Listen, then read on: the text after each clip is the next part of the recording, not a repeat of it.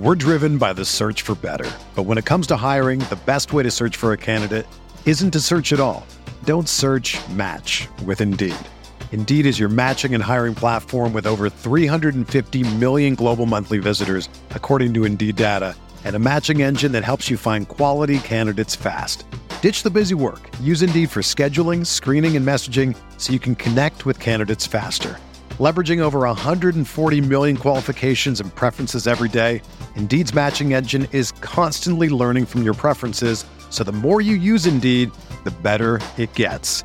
Join more than 3.5 million businesses worldwide that use Indeed to hire great talent fast. And listeners of this show will get a $75 sponsored job credit to get your jobs more visibility at Indeed.com slash BlueWire. Just go to Indeed.com slash BlueWire right now and support our show by saying that you heard about Indeed on this podcast. That's Indeed.com slash BlueWire. Terms and conditions apply. Need to hire? You need Indeed. This podcast episode is brought to you by Coors Light. These days, everything is go, go, go. It's nonstop hustle all the time. Work, friends, family expect you to be on 24 7. Well, sometimes you just need to reach for a Coors Light because it's made to chill. Coors Light is cold lagered, cold filtered, and cold packaged. It's as crisp and refreshing as the Colorado Rockies. It is literally made to chill. Coors Light is the one I choose when I need to unwind. So when you want to hit reset, reach for the beer that's made to chill. Get Coors Light in the new look delivered straight to your door with Drizly or Instacart. Celebrate responsibly. Coors Brewing Company, Golden, Colorado.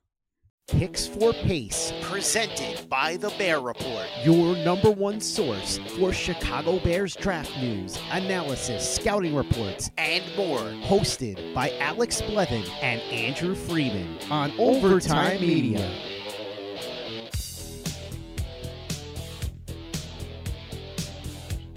Welcome to Picks for Pace, a Chicago Bears draft podcast presented by the Bear Report. My name is Andrew Freeman, and I'm joined by my co-host Alex Bluffin. Alex, it's been a couple of weeks since we've had the chance to uh, do a podcast here over the last few weeks, but uh, you know, how are you doing today? I'm doing great. Uh, I'm glad to be talking football during this quarantine because there's there's no sports going on, so there's no better place to focus our energy than the upcoming NFL draft. Yep, I agree 100% with that sentiment right there. So we are recording this episode on Wednesday, March 25th. So we're about a little bit over a week into free agency. Uh, you know, it's been there's been a lot of stuff going on. Obviously, there's just a ton to talk about in regards to free agency right now. Uh, we are having a roundtable discussion uh, on the regular Bear Report podcast, which you can also check out as well. But you know, I think we will be remiss not to discuss some of the major moves that the Bears have done so far this offseason a little bit in this podcast today. Uh, but, you know, just to give you listeners our general thoughts on what the Bears have done so far in this offseason period. But in terms of this episode, what we're going to be focusing on, obviously, it's going to be focused on the draft and draft centric. So the focus of this episode will be continuing our 2020 NFL draft positional breakdowns, which you know, with our attention going towards the offensive line for this episode, I, I, know we're both excited for this one. Offensive line, it's it's one of my favorite positions to study uh, as far as the NFL draft goes. Yeah, offensive line. Um, you know, it's some of the most posi- uh, important positions in football, and I don't think that they get enough credit. Obviously, left tackle nowadays, they definitely get the credit they deserve, but I think centers are a keystone of the of the offense, and we saw what happened with the Bears struggling at the center position this year, and that's important. And I think there's a lot of good uh, prospects in this draft. Yeah, I think we took it for granted a little bit, you know, in 2018 with how good the offensive line performed in terms of the pass protection, at least, um, how important that was for the offensive success. And we kind of saw this past year they had some injuries on the Bears offensive line, especially on the right side.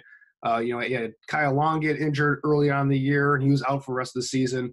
Uh, then Massey dealt with some injuries. Uh, you know, just they struggled for large parts of the season. We kind of saw that impact the offense negatively for the most part last year. So, you know, offensive line is going to be a big need for the Bears in this upcoming draft. And there's a lot of talent in this draft, I think, to where they could really upgrade that unit. Um, so, for those new to the podcast, for each position group in terms of these positional break uh, breakdowns. We discuss our top five players, our sleepers, our overrated prospects, and then we conclude with our thoughts on what the Bears' strategy should be to address each position group in the draft. Uh, but before we get into all that, though, I, I, just wanted to say to all of our listeners that you know we hope you're all safe and healthy during this turbulent time period. You know, with the coronavirus going on. Uh, you know, it's our goal here at Picks for Pace. We kind of mentioned it earlier to provide you know you guys a much needed distraction and some football related entertainment while we're all you know chilling out at home.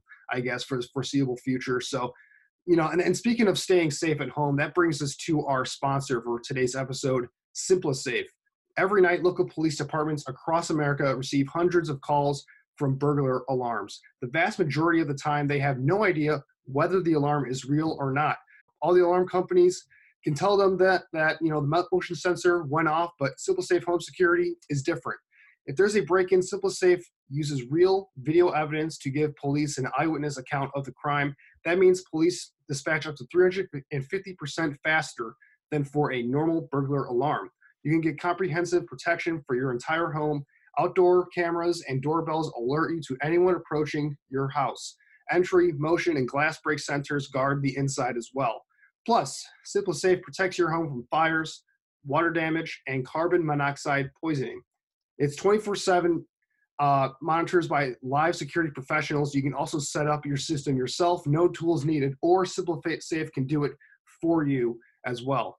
It's only 50 cents per day with no contracts, so you're getting a good deal with SimpliSafe. Visit simplisafe.com slash overtime. You'll get free shipping and a 60-day risk-free trial. You've got nothing to lose. Go now and be sure you go to simplisafe.com slash overtime so they know that our show sent you. That's simplisafe.com slash overtime. All right, Alex. So before we get into the offensive line discussion here for this episode, you know, I think we should talk about a little bit about the free agency and some of the big moves that went on for the Bears over this past week. And, you know, I think we should start off with the best and worst move that the Bears made uh, this offseason so far. And I, I, think we're both in agreement here in terms of the moves that the Bears made uh, in in the first couple of days of the free agency period. Yeah, no. Um, so like most Bears fans, my least favorite move we've made is that Jimmy Graham signing. That that was extremely frustrating when when I saw that because Jimmy Graham not only was he a Packer last year, he was a bad Packer last year, and that's just something I don't want any part of.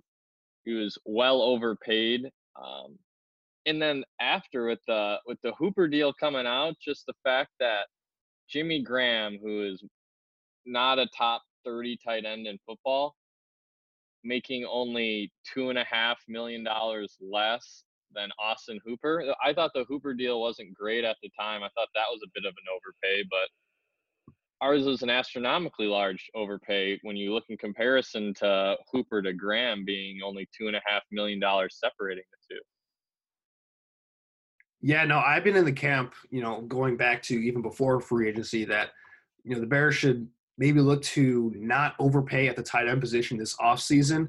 Uh, you know, because I feel like you know, they already have Trey Burton on the roster and he's got a sizable cap hit. I think he's got a, what is it, a top six or top five cap hit among tight ends in 2020.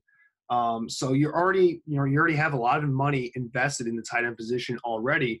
And there were a lot of tight ends available out there that you could have gotten uh, for a lower price. I mean, I look at Eric Ebron, for instance, who got a two-year, $12 million deal.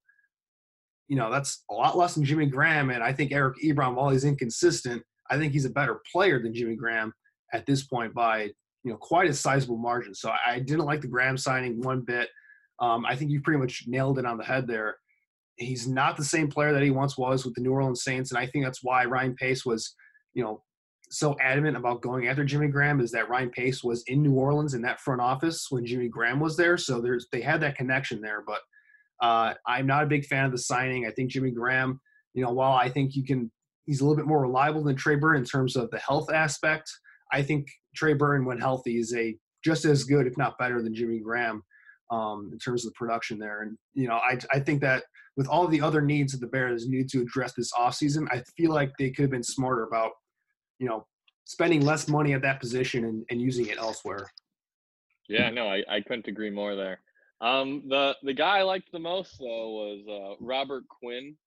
So when I was covering or when we were speaking earlier about uh, moves we wanted the Bears to ma- make, uh, Robert Quinn never came up for me just because I assumed he'd be well out of our price range. But Pace made that happen, which is awesome. Uh, he is an extremely efficient pass rusher. He put up a lot of sacks last year, even though he was double teamed at a rate similar to what Khalil Mack saw, which is absurd to me. And just having him on the opposite side of Khalil Mack with Akiem Hicks in the middle, I don't see how defenses are going to be able to stop this pass rush. No, I, I love the Robert Quinn signing. That is that's a home run to me at, at this point. Because when I look at Quinn, he had some down years a little bit over the like around 2015 to 2017 when he was dealing with some injuries, uh, specifically with back injuries, which is always a little bit of concern with these pass rushers. But he really rebounded last season with the Cowboys, uh, 11 and a half sacks, and you kind of mentioned it there. Uh, this guy is a one of the best pass rushers in the NFL in terms of pure pass rushing ability. He's probably around a top 10 to 15 edge rusher in the NFL right now. And I think when you look at his contract, yes, it's a five year deal, but I, I, think, you know, compared to his value as a player, I think he might be a little bit underpaid for how good of a pass rusher that he is. There are guys making that are going to be making more money than him in this upcoming season and beyond that I don't think are the quality of pass rusher that Robert Quinn is. And he's gonna you mentioned it there, it's absolutely scary with Khalil Mack on one side, Robert Quinn on the other, and Akiem Hicks uh, attracting attention in the middle of the defense. That is scary for opposing offensive lines, especially in the NFC North. I, I don't see an, an, an offensive line in the division right right now that can match up and handle the pass rush as currently constructed that the Bears have. Um, that was yeah. weakness I thought for the defense last year because once Akiem Hicks went down, pretty much all the attention went towards Khalil Mack, and you know, we saw, you know, Leonard Floyd, he wasn't able to win any of his one-on-one matchups. Uh, Roy Robertson Harris, his production went down a little bit now that Akiem Hicks wasn't there attracting double teams. Like, I don't know who you can double team on this defensive line. There's just, there's no good option, I think, if you're an opposing offense in that regard. Yeah, and that's that's something I look forward to seeing. And the one knock on Robert Quinn was I know PFF said that he was one of the lowest rated uh, run defenders. But when you have Akiem Hicks and you have Danny Trevathan, Roquan Smith, Eddie Goldman stuff in the run, I'm not too concerned about the the run defense out of Robert Quinn. We just have a lot of other guys who fill that need extremely well. And especially if we end up getting a veteran box safety, that then there's there's no worry about the run defense.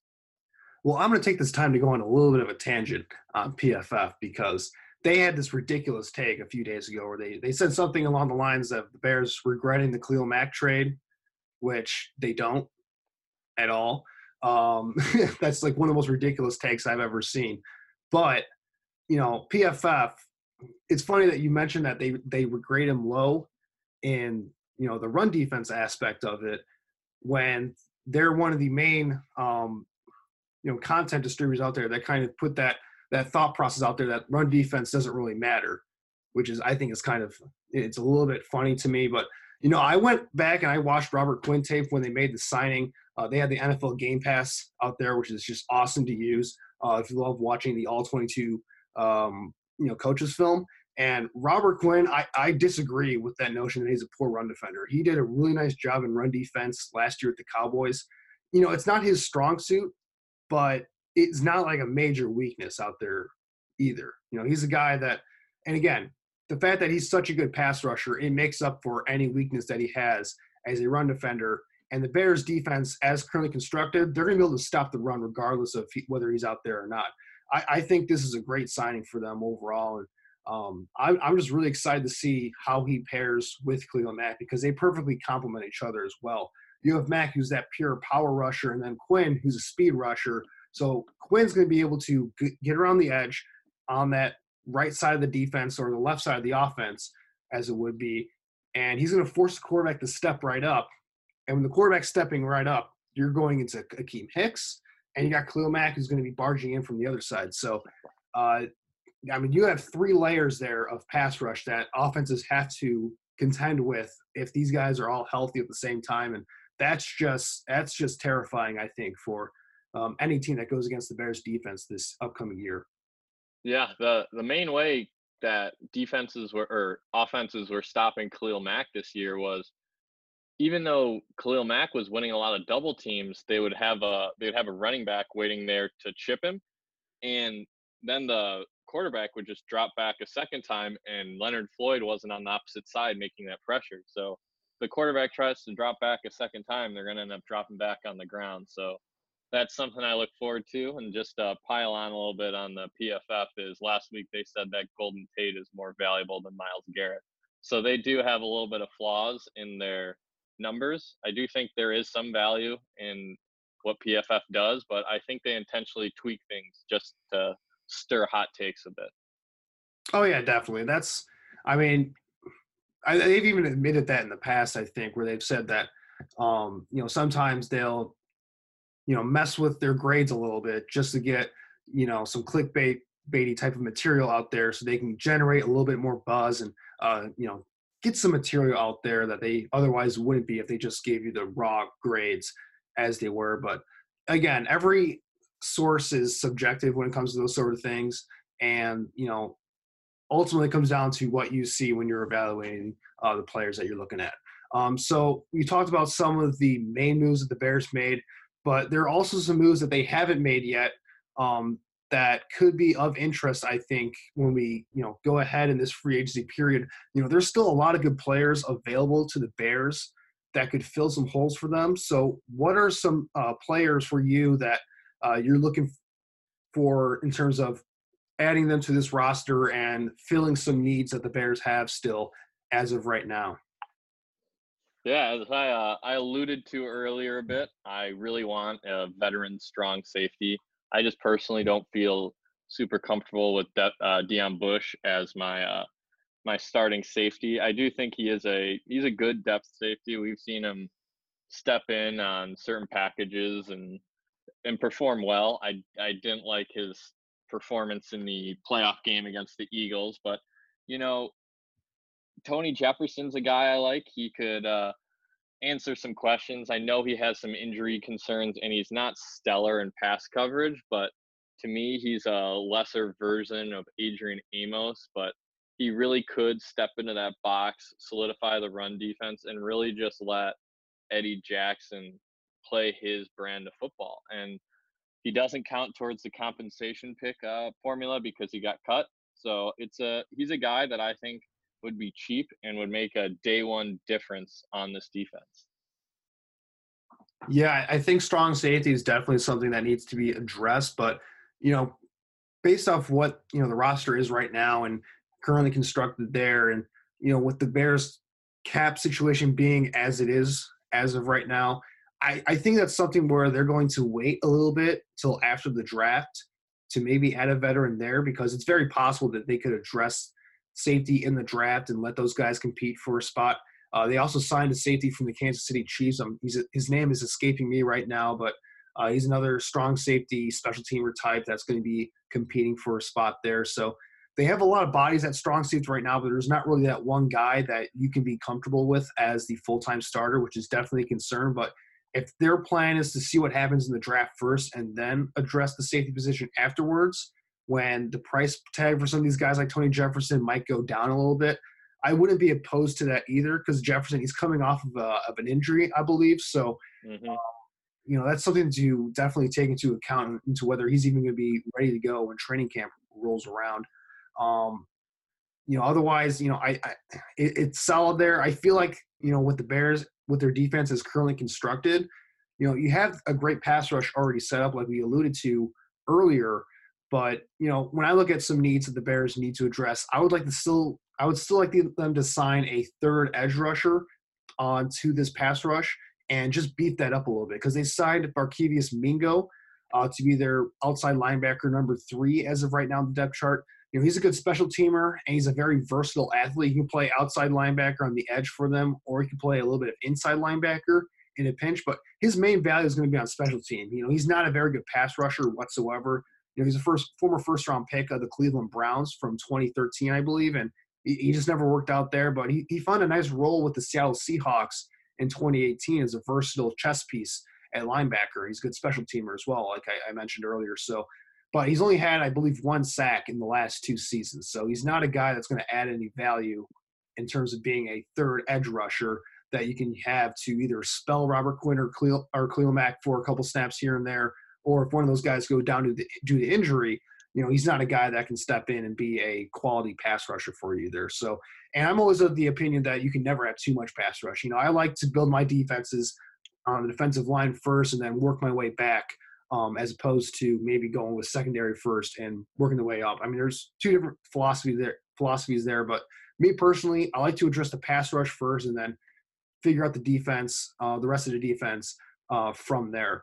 So some guys that are on my radar in terms of filling that role, I look at Cameron Wake, who spent a year with the Tennessee Titans last season. Uh, he was a guy who, who was rumored to be considering retirement, but you know, I think he still has something left in the tank in a situational role. You know, he had two and a half sacks in week one versus the Cleveland Browns last season. So we, we can see that in short bursts, this guy can get after the quarterback um, if you give him, you know, just 15 to 20 snaps a game, not really asking for a lot there. Uh, some other guys, I know, I know you're not going to like this one, but Clay Matthews, who had a resurgent year at the Rams, he had eight sacks with them. I, I know you're not a big fan of that one, so you know, neither would count against the comp pick formula, which is why I had them as options out there. Um, and I think both would add some value as a third pass rusher for this unit. But I, I, I can definitely sense the uh, the Packers thing being a little bit of an issue with Clay Matthews there. Yeah, I wouldn't say that I would I would would not dislike the move of Clay Matthews. I think he would honestly fit in pretty well as a outside linebacker number three. I I don't like uh, Barkevious Mingo being our third. Uh, a friend of mine asked me to describe how he plays, and I said it was uh, he's a slower Leonard Floyd, and Leonard Floyd had a club on, so that's not a great uh, that's not a great comparison. But he does drop into coverage pretty well, so I'd be I'd be very happy with him as our outside linebacker number four. So if we're not drafting in the second, if we're not drafting an edge in the second, I really would like to bring in a veteran who's more of a technician. So yeah, a guy like uh, Cameron Wake would be a good fit. I think Clay Matthews, while I hate him as a Packer and how he's on every single commercial that ever exists, even though he had what three good years when he was testing positive for steroids. But yeah, he he played well for the Rams last year. He he could be a very good uh, you know, spell the pass rushers, come in for some some third downs as well. I I think he would be he'd be a good outside linebacker three as long as he comes in at the right price.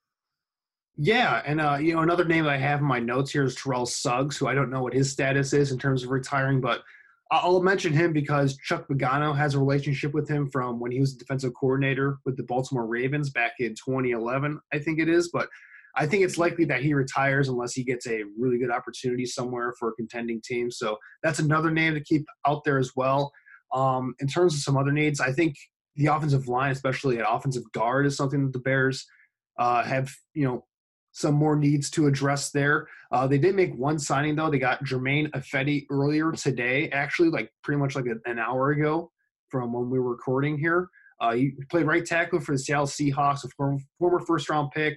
Um, you know, Ifedi's not a very good tackle necessarily, not a, a great player at, at, all, but on a one year cheap deal, I kind of like that signing there in terms of he can compete for that right guard position. But even if he isn't getting a starting spot, he could be that swing tackle potentially if they don't address the offensive tackle spot in the draft, um, depending on how the board kind of falls for them in, the, in that regard. Yeah, um, he was he was in the top five in penalties among offensive linemen this year, which obviously that's not a a pleasant sight, but I I do think switching from tackle to guard, those flags should come down. Um, I think he competes with Bars, and if we draft someone as well for that right guard spot, if not, I mean, I would I would like him to be our swing tackle and the backup guard. I think that would be an amazing signing. Just have a little bit of upside. He was drafted, I believe, 31st overall in the NFL draft, so he's he's got the upside to him. Maybe coach him up and just just some solid depth. I'd like to ha- see him see the field more than a guy who just left in free agency, uh, Ted Larsen. I would just trust Germain more than Ted Larsen personally. Yeah, and Ifedi's a good run blocker, so I think that's something to where he could add some value to the Bears because, you know, the pass blocking took a little bit of a step back this past year, but I think, you know, I think because of the fact that they regressed across the board there, I think they can get better in terms of their pass blocking. Uh, you know, especially with the move they made. We haven't even talked about the Nick Foles trade, which is the big move, but you know, for time purposes, we'll kind of just like skip that, I guess, for now. Um, but you know, when you look at a Nick Foles, for instance, a veteran quarterback who can get the line set up a little bit better, can get the protection scheme set before the snap a little bit better than a Trubisky can, which is where some of his struggles are in terms of the mental aspect of the game. Um, you know, some of those pass blocking concerns can, uh, you know, dissipate a little bit. But the run blocking has been a problem for this offensive line the last two seasons, really. And Ifedi, if he does earn a starting spot, that's where his value will be as a run blocker rather than as a pass protector. Yeah, no, I, I, I agree with you there. Um, I'm interested to see what his contract numbers come in looking like, but right now I really like the signing. Yeah, no, I, I couldn't agree more. So we're going to transition to our offensive line discussion coming up here. But before we do that, uh, we're going to take our first break of the show with a word from one of our sponsors. The Old West is an iconic period of American history. I'm Chris Wimmer. Join me on the Legends of the Old West podcast to hear the true stories of lawmen like Wyatt Earp, Bass Reeves and the Texas Rangers, outlaws like Jesse James and Butch and Sundance, and Native American battles of the Lakota, Comanche, and Apache. We use cinematic storytelling and sound design to bring these stories and many more to life. Subscribe for free on Apple Podcasts, Spotify, or wherever you're listening now. And we're back here at Picks for Pace, transitioning from our free agency discussion, a little bit of what we did there. And now we're going to be talking about the offensive line, some of the best players coming up in this draft class. It's, it's a very good offensive line class overall, especially at offensive tackle. And I think that's a good spot to start for us with our top five tackles in this class. Alex, I'll start with you. You know, who are the five guys that you're looking at at the top of this class? Yeah, um, usually when we do these position breakdowns, uh, because five's a rather arbitrary cutoff, it is a little difficult for me because maybe there's only four guys that I think are clearly better, or there's a top seven that I just love. But top five works out extremely nicely for me at tackle because I think there are five guys who are first round talents. So that makes it easy for me to break it down. Uh, number one, I got uh, out of Alabama, uh, Jedrick Willis. I think he's Wills. My apologies. I think he's just a true talent. He's should be a, a top six draft pick. He's great in both pass protection and run blocking. Extremely physical. He's I think should be a lock to be the first tackle off the board. Uh, next up, I got Tristan Wirfs out of Iowa he was an absolute monster at the combine. He was putting up tight end numbers all across the board. And honestly, he just popped out when I was watching Big Ten film. He was extremely impressive, regardless of who he was going up against. It seemed like he was winning the matchup. Uh, next up is Andrew Thomas out of Georgia. Seemed like all year long people were saying he was the the number one tackle, but I think as people dug a little bit more into film, while he is still a top 15 draft pick, he's not as entrenched as he was before. I think he's a really high floor prospect. I think he's a day one starter in the NFL, but I'm not sure he has the ceiling as these other top four. Uh, then we got the, the riskier prospect, which is Mekhi Becton out of Louisville. He is absolutely massive, and he was extremely impressive running the 40. Uh, we talked about him in our uh, NFL Draft Combine podcast, but he's a guy where, as Michael Jordan said, uh, the ceiling is the roof, and he really could be a top five NFL tackle, but he has a lot more to work on than the the three guys above him. And then last up is Josh Jones out of Houston. I think he's a clear number five out of these five, but he is still, I think, significantly better than the next best tackle pro- prospect. And he is, in my mind, a, a first round talent at a, an extremely important position. So I think he's a lock to go there. And if he's not, he should be. Yeah, I, agree with you. And the uh, the one and the five there, our, our top fives are pretty much the same in terms of who is in the top five, but uh, my order in the middle is a little bit different. But I'll, I'll start with uh, Jedrick Wills at number one for me. Uh, you you said it all there. He's the top tackle in this class for me. Um, I, I, think you can keep him at right tackle or left tackle. Um, it'd be probably best to keep him at right tackle where he's most comfortable right now. But he's a stud, and he should be a top five pick in this draft. I think he's for me. I mean, in, in a draft as loaded as this is a tackle, uh, you have to be pretty darn good to be the consensus number one guy um, by a pretty significant amount. And Jedrick Wills is for me, it's I wouldn't say it's it's not close, but to me, he's a pretty clear cut number one in this class. And then, you know, for my number two, I have Andrew Thomas. Actually, I have Georgia as my number two. Um, you know, I like the fact that he's very polished. Um, his footwork needs a little bit of work, I think. Um, but in terms of you know, you kind of said it right there. He's got a high floor. He's going to be an instant starter from day one. You know, maybe he's not doesn't have the ceiling of a Tristan Wirfs or a Mekhi Becton, but I know for a fact that you know I'm going to get at the very least a good, solid player out of Andrew Thomas. He's one of those guys that it, it really, you know, I wouldn't mind him being picked very high because um, you just know what you're getting out of him. You know he's going to be a starting level tackle for you for eight to ten years. And in, in today's NFL, where we're seeing guys like Haloti Vaitai get five years, fifty million dollars in the open market because finding tackles is just so hard to do in today's NFL. I'll take a safe prospect like Andrew Thomas any day of the week, high in the first round. Uh, then for my number three, I have Mekhi Becton actually out of Louisville, and it's kind of like I, I relate this to Bill Parcells' Planet Theory, where there's only so many guys with that level of size and athleticism.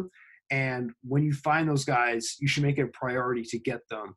And that's kind of my thing with Mekhi Becton. He's not nearly as polished as Wills or Thomas um, in terms of his technique, but he's just a massive dude. And he's got athleticism. He can move in space well enough for that size.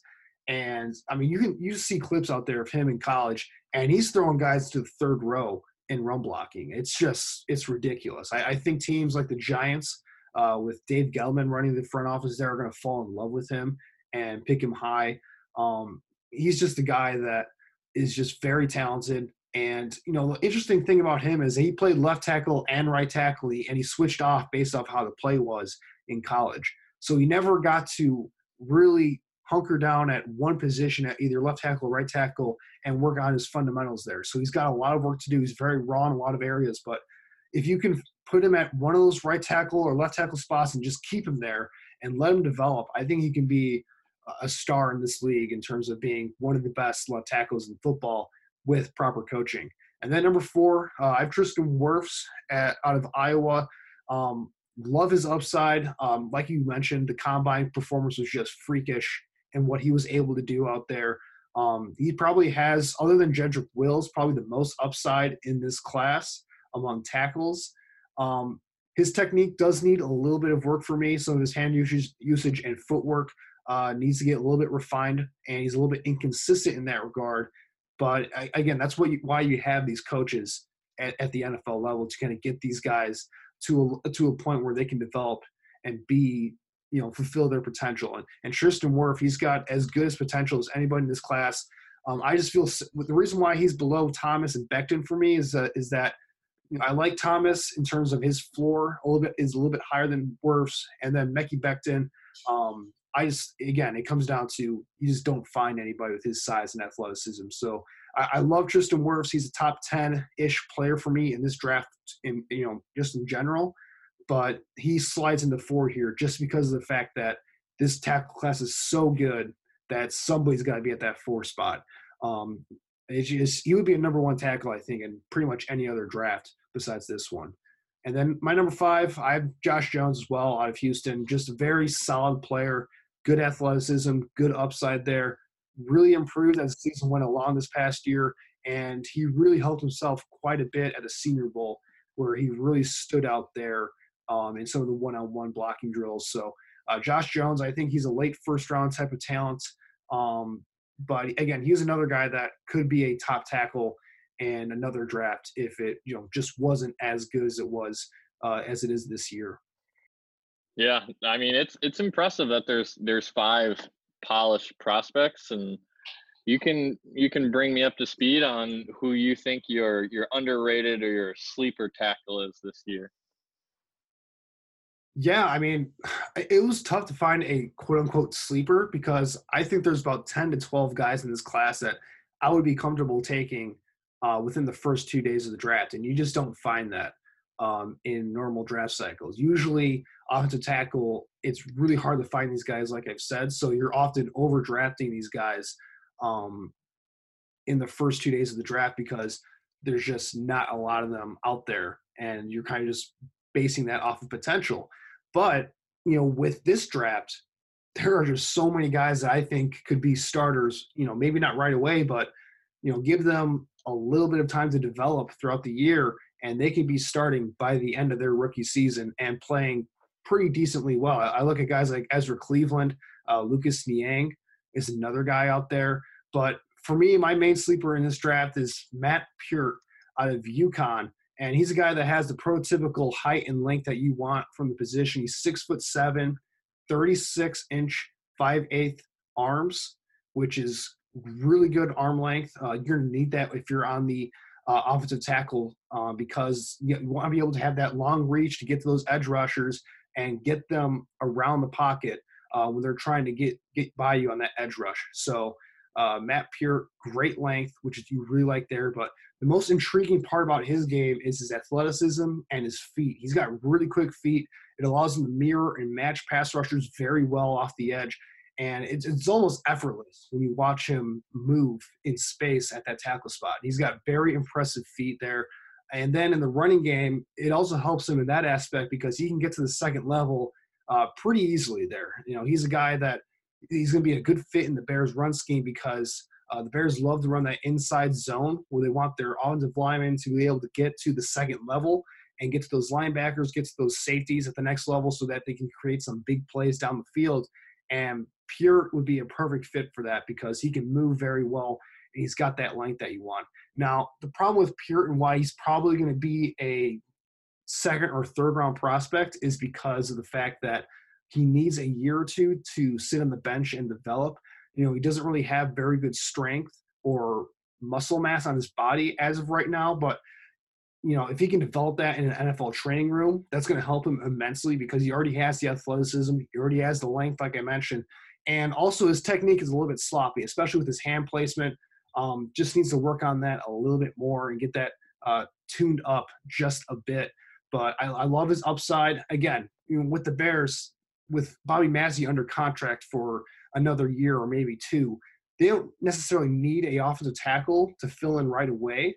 So if they want to wait a little bit in the draft and get a guy like Peart in the third round, he's kind of a perfect fit for that because he can be, you know, he can be on the bench for a year. You can have him develop, have him be the swing tackle for you, and then when you want to move on from Massie from his contract, he can step in and give you um, starter level level play with a lot of upside. So Matt Peart, he's my sleeper. How about you? Yeah, um, so I kind of went two different approaches here. I cheated a little bit and gave you an underrated prospect and a sleeper. In terms of my true sleeper, uh, similar to what you were saying about needing a year or two to sit, I have Trey Adams out of Washington.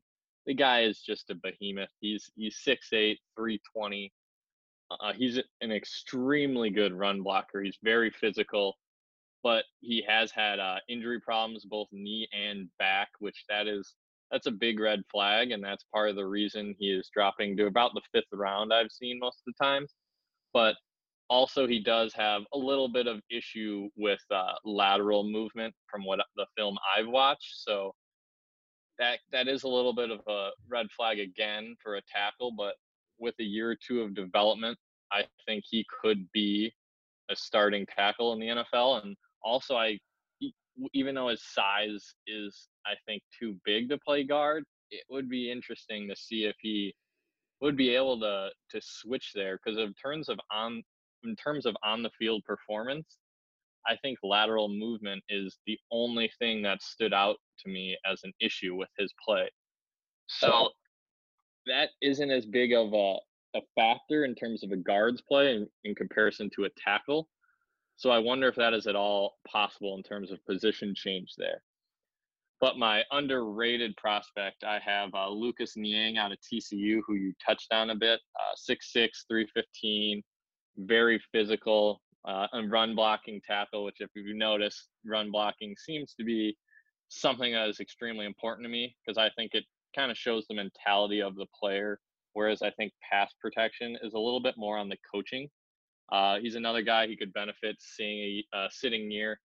I could see him going in the second or the third round, but personally, I have him as my offensive tackle number seven. I think he's super close to Austin Jackson, who I have as my six, which I, I think Niang's not getting all the credit he deserves there.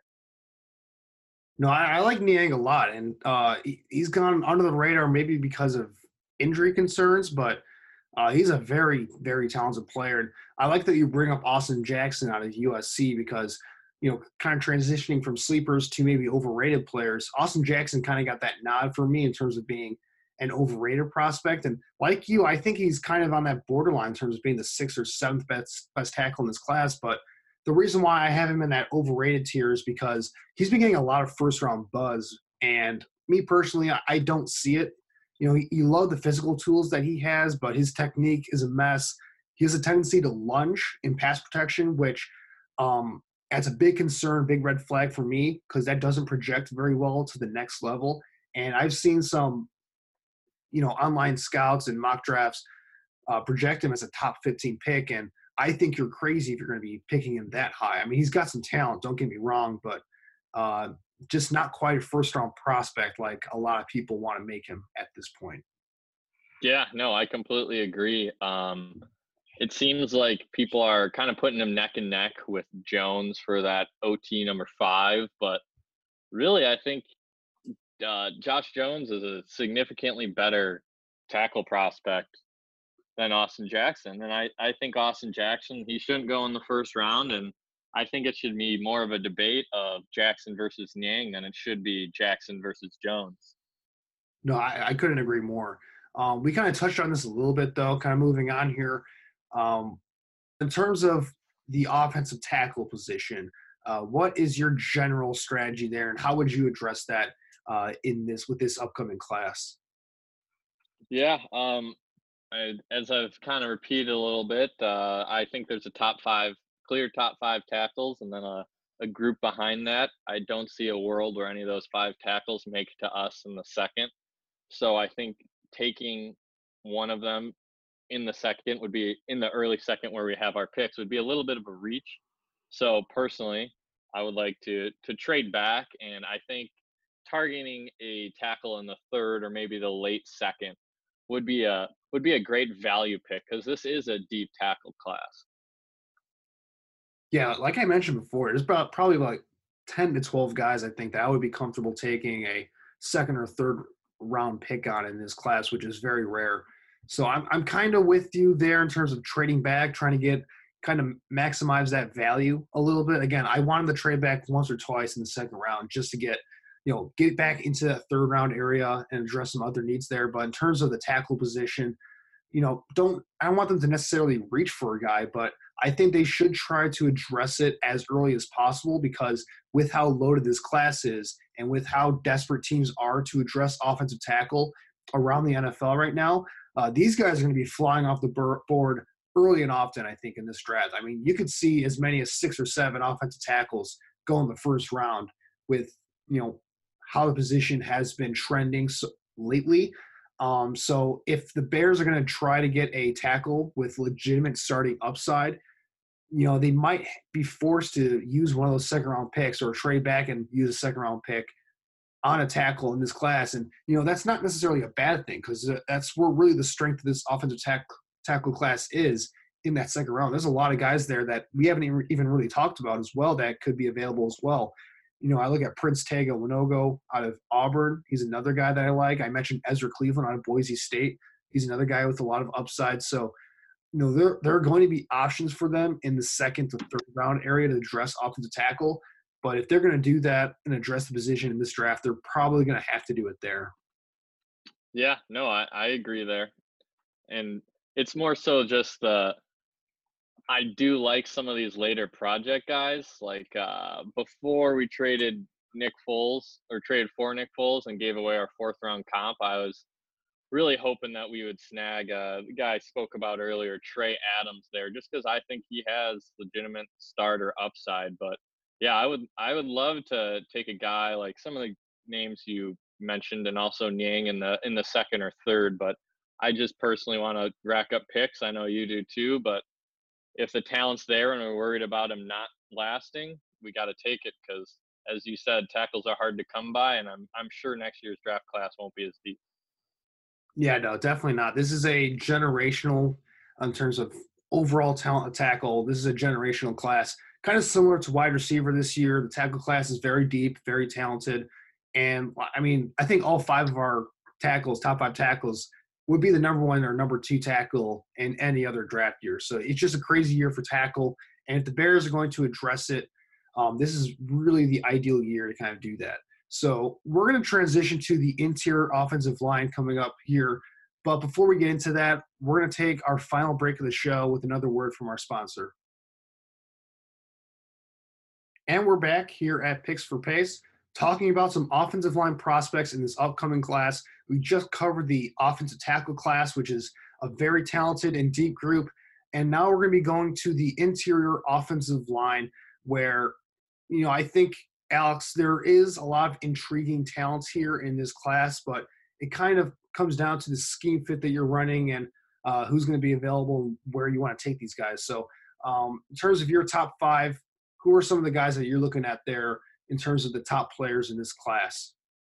Yeah, um, off the bat, I think it's it's pretty unanimous at this point that Cesar Ruiz out of uh, Michigan is the number one guy, which is a little bit of surprise because throughout the year I wasn't really seeing him as a first round, second round buzz player.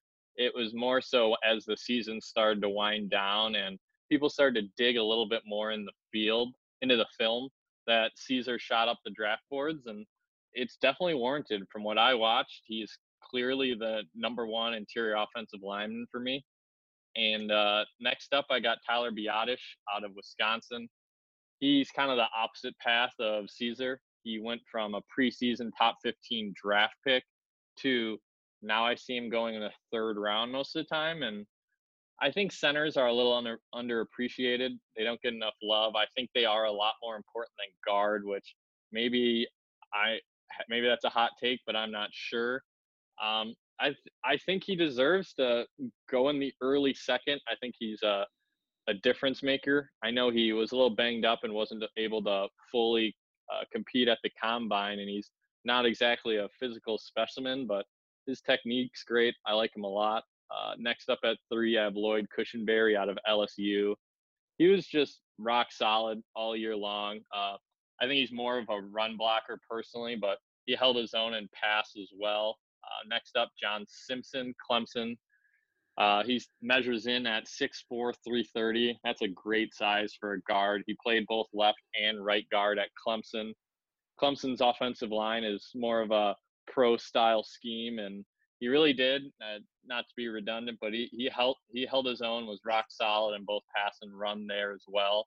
And last up, number five was tough for me. I feel like there's there's four guys who are better than the rest, and then I think there's about ten guys who kind of fill in right behind there. But I went with Shane Lemieux out of Oregon.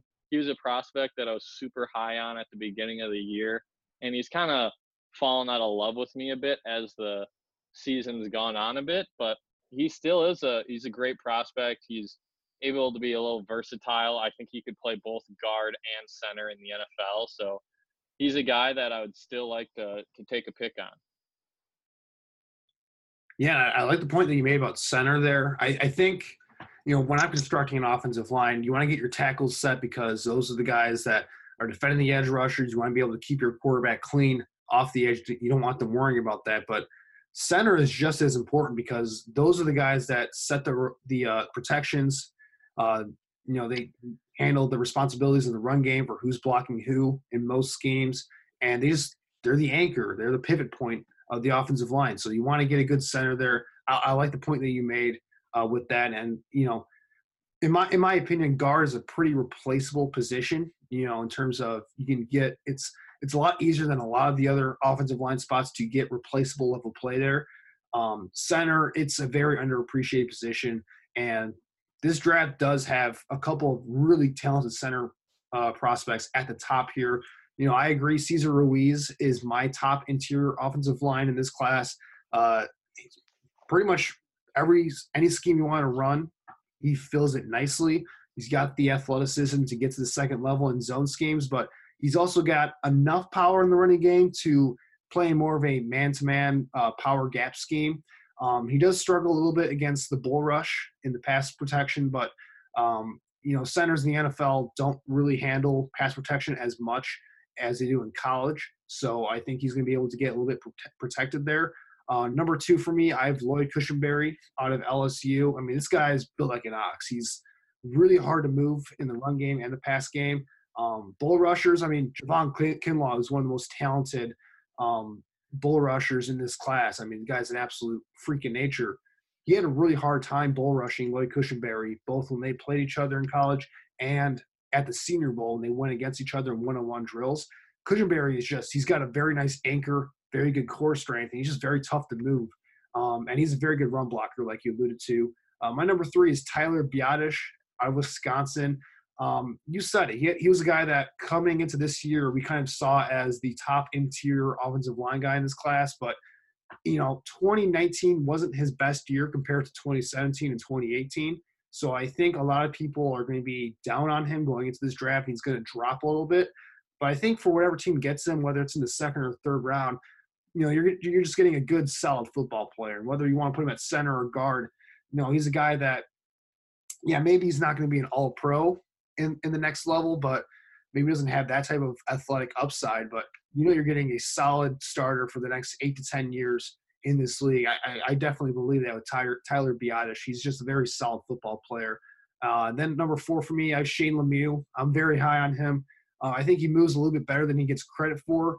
And what I like about him is he's a very violent player in his run blocking. He's he's not afraid to shift his weight around and um, get after some of these defensive linemen and get them on the ground. So I really like that. He's he's a little bit raw in terms of his technique, but I love the physicality he brings. I love the mentality that he brings. And that's something that the Bears really need because this this is more of a finesse offensive line that the Bears have, and they need someone in there, especially in the interior, that's not afraid to just get after it and just beat on some of these defensive linemen and get them on the ground.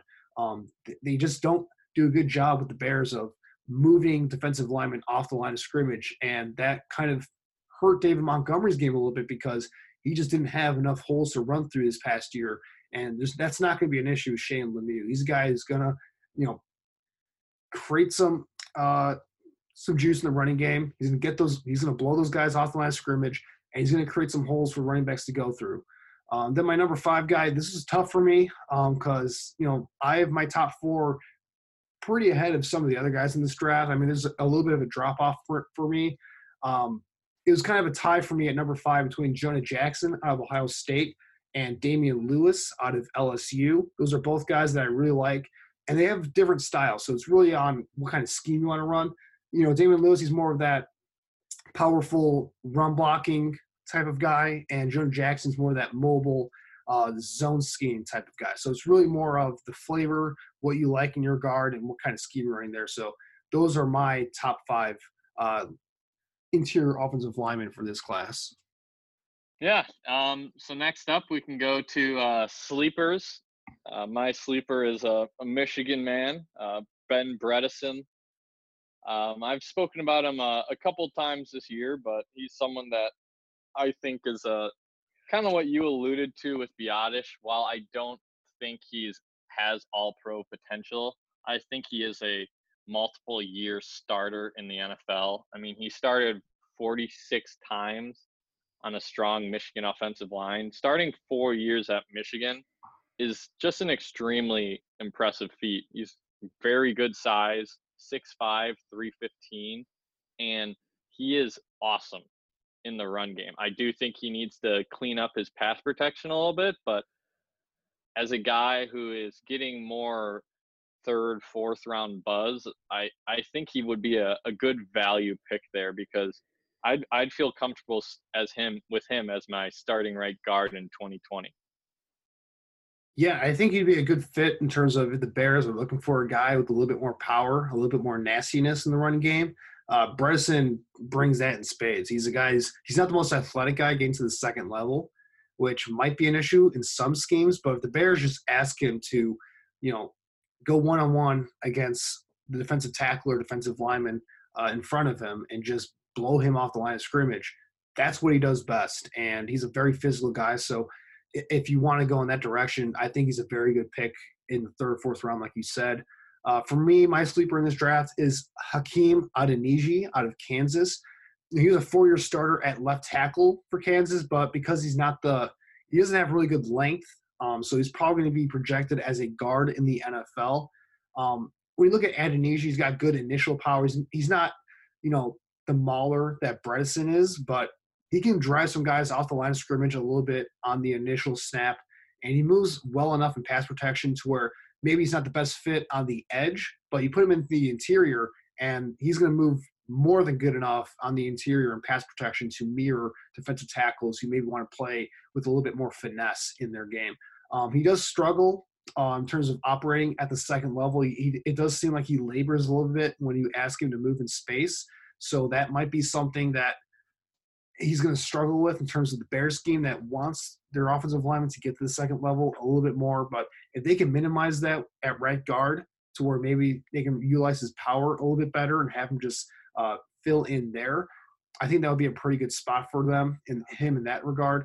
And he's another guy who's going to be available in the fourth or fifth round. So I, I like him in terms of the fact that he fills in nicely at right guard to compete right away. And if you need him to maybe step up as a swing tackle, he's more than capable as a four-year starter of stepping out to left or right tackle and being your guy there if one of your starters goes down for an extended period of time. Yeah, no, I, I think he's a, a very interesting prospect as well. So we talked about um, our sleepers in this draft. Uh, who's one guy that you're looking at who might be a little bit overrated for your taste? Um, so this might I'm not trying to come off as a little disrespectful here, but uh, Solomon Kindley, I think he's a solid player, solid prospect, but to me, he's just a career backup, which there's nothing wrong with that. And having some depth on offensive line is always good, and I think he could he could step in, but he he's just not good enough in my eyes for him to leave college early. He benefited a lot from playing on a great offensive line at Georgia, but he's a guy that I, I wouldn't touch until the fifth or sixth round because I I just don't see him as a long term starter in the NFL and that's that's what I'm usually looking for in the draft is that upside or significant special teams performance while they they build up. Yeah, my big thing with Kindley is that he just doesn't move well in space and that's going to be a little bit of an issue. If you're not a, a, complete mauler in the running game, then you have to be able to move well enough in space um, to fit the zone scheme that the Bears run, and uh, that's not his game. He's a pure power type of run blocker there. Um, in terms of my overrated prospect in this class, uh, I have Netane Muti out of Fresno State. Um, it's not based on his talent level because I think if he were healthy, he would be a guy that we're talking about as a top five player in this class in terms of the interior there. But the big thing for him is the durability, like I mentioned, and is a huge concern. Uh, he, you know, when you look at him, he was a four-year player at Fresno State, but three of those four seasons, uh, he missed significant time due to injury. In 2016, 2018, he had Achilles issues, which is a big red flag for me. Um, and then he had Lisfranc in 2019, uh, which kind of limited limited him this past year. So um, I think he's a good fit for the zone scheme that the Bears want to run, but if he's not healthy, you can't take that chance earlier than the fifth round, I would say. And, you know, that would be pretty good value for him there. But if you're if you want to take him any earlier on on say you know the second day of the draft in the second or third round, I think that's a major reach um, in terms of I just don't trust whether he can be able to hold up in the NFL with that high of a draft pick. Yeah, uh, he's definitely an Achilles injury at at that size is just something that is extremely disconcerting. Yeah, definitely, and that just back injuries, lower leg injuries like that, um, foot injuries, especially for some of these big guys. Those are some of the injuries where you get some of the red flags about okay, can this guy hold up for a, a significant period of time? And um, that's just my main concern there. So we talked about some, some of the better players in this draft.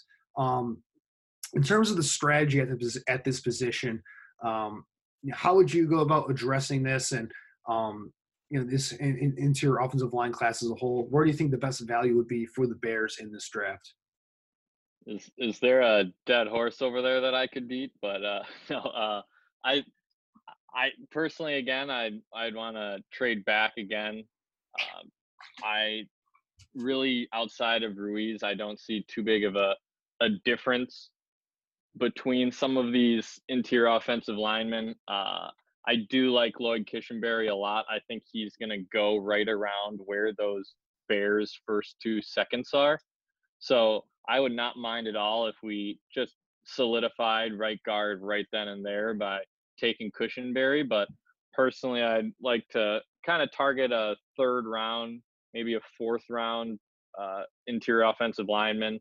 My ideal scenario is taking Biadasz in the third. I really or or late second works. He is just a day one starter at center, and Daniels seemed to have an issue assigning pass protection, and Whitehair has a lot of difficulty with consistent snaps. He was peppering the quarterback in the face, and that's something that I don't really want to watch a full season of. So I would like for a guy like Biadasz to come in at center, and I think both Daniels and Whitehair would play significantly better at guard. So that that's the route I would go at is late second, early third, target Tyler, and just kind of solidify our interior offensive line with just some young, solid starters. Yeah, there are three players in this draft for me that I would not mind the Bears picking early in the second round with one of their two second round picks here in this draft, and that's uh, Ruiz, Cushenberry, and Biadasz. Those are three guys that I know will be day one starters for this team right away. They're at center or guard, however want, they want to put it. Um, those are day one starters, pretty good upside. I like the pick. Um, addresses their need, and you don't have to worry about it anymore for a good amount of time in the interior there. So those are the only three guys though. After that, you know, with the guard position the way it is, it's it's one of those positions to where there are just there are just more valuable positions I think that you should be addressing early. And specifically when I look at tackle, that's a big one for the Bears, I think. Edge rusher, like we said earlier, I think it, finding an explosive wide receiver is something that they should be looking towards early in this draft, at least as early as possible because um, they need some speed in this offense, and speed is going to go early, especially in this draft class with how deep this wide receiver class is. You know, these teams are going to want to get those explosive, speedy guys in the earlier rounds. Um, and then cornerback is another one that I think should be addressed before they find a guard. And there is a good enough depth in this class to where I feel like they could get a starting level player in the third or fourth round, like you kind of alluded to. Um, if Biadasz somehow falls to the third round, I would be ecstatic if he was available to the Bears because, um, again, he's a day one guy. You really have no concerns about his ability to be a starting level player for you. You just kind of plug him in and let him play, and he immediately improves your offensive line and at least improves the floor uh, immensely for this offensive line that really did struggle a bit last season. And that interior right guard spot is going to be the key, I think, for the Bears. Is if they can address that and get that fixed, uh, I think the offensive line as a whole is going to be a lot better because that's where a lot of the root of their problems were last season um, in terms of the run and pass game. Yeah, and I I completely agree with you. Those three guys are the only three I'd feel comfortable taking without trading back. And other than that, while it would, I think it would be purely drafting for need and not necessarily best player available. It would be awesome if with one of those three guys, you're kind of accomplishing both. Not only are you solving your need, but they're likely one of the best players available on the board as well. Yeah, no, I couldn't agree more. Those those are the top three. But again, I, I think overall this offensive line class as a whole, it's a pretty talented uh, uh, group overall. You know, I think the talent class is a little bit deeper and has a little bit more high end talent than the guard class or, or center class. But if you're looking for offensive line help, which the Bears are probably are going to be in this class, I, I think this is a pretty good draft overall to uh, address some of the needs there. Maybe get one, maybe even two guys to kind of bring into this offensive line and kind of reinvigorate this group a little bit, which is you know a little bit lean on youth and a little bit lean on depth at this point. Yeah, no, I I I do think that we should honestly draft two offensive linemen in this class because it's a, as we talked about earlier, it's a special offensive tackle class, but also there's a lot of rock solid interior offensive linemen. So if we end up accumulating more picks, I would love to see us take two guys, maybe uh even to if we're saving draft capital, a guy like Ben Bredeson in the third or fourth who's just a rock solid uh, day one guard, and then a guy like Trey Adams, who's a project sit for two years but high upside. Both of those guys will go in day three of the draft, and they they could be, you know, starters in the NFL, and they should be. Yeah, definitely. I mean, that's that's what it's all about. You know, the draft here. Of these guys may not contribute right away, but if they can be starters down the line, that's really where the depth and uh, the foundation of your team is built here in the draft. So hopefully the Bears, with their limited draft capital, they can trade back a little bit, get some of these guys in the later rounds. But ultimately, you know, we'll see what happens overall. Um, so with that, we're going to conclude our time here at Picks for Pace for this episode. Uh, we're going to be continuing our position previews as the draft rapidly approaches. Uh, with our next episode, we're going to focus more on the defensive side of the ball, specifically with the front seven. I'm, I'm looking at interior defensive line, edge rushers, some of the guys that are going to be getting after the quarterback and going against these offensive lines in the NFL over the next decade or so. Those are the type of guys we're going to be talking about coming up next. So thanks for tuning in, Bears fans and draft enthusiasts alike. We look forward to more draft discussions over the next few weeks as the draft is coming up in late April. Yep, I look forward to talking about finding the next monster of the Midway. Whether you're a world class athlete or a podcaster like me, we all understand the importance of mental and physical well being and proper recovery for top notch performance. That's why I'm excited that Unifyd Healing is sponsoring podcasts on the Blue Wire Network. Unifyd Healing is a new and super innovative global network of wellness centers powered by Energy Enhancement System, or EE System. If you haven't heard of the EE System yet, then you'll want to listen up. This technology promotes wellness, deep relaxation, purification, and rejuvenation. Wherever you are across the globe, access to a center is easy and affordable. Interested in experiencing the EE System technology for yourself? Go to unifydhealing.com/bluewire to learn more and find a center near you. That's unifyd, U-N-I-F-Y-D, healing.com slash bluewire. No material or testimonials on the Unifyd Healing website are intended to be viewed as medical advice or a substitute for professional medical advice, diagnosis, or treatment. Always seek the advice of your physician or other qualified healthcare provider with any questions you may have regarding a medical condition or treatment and before undertaking a new healthcare regimen, including EE system.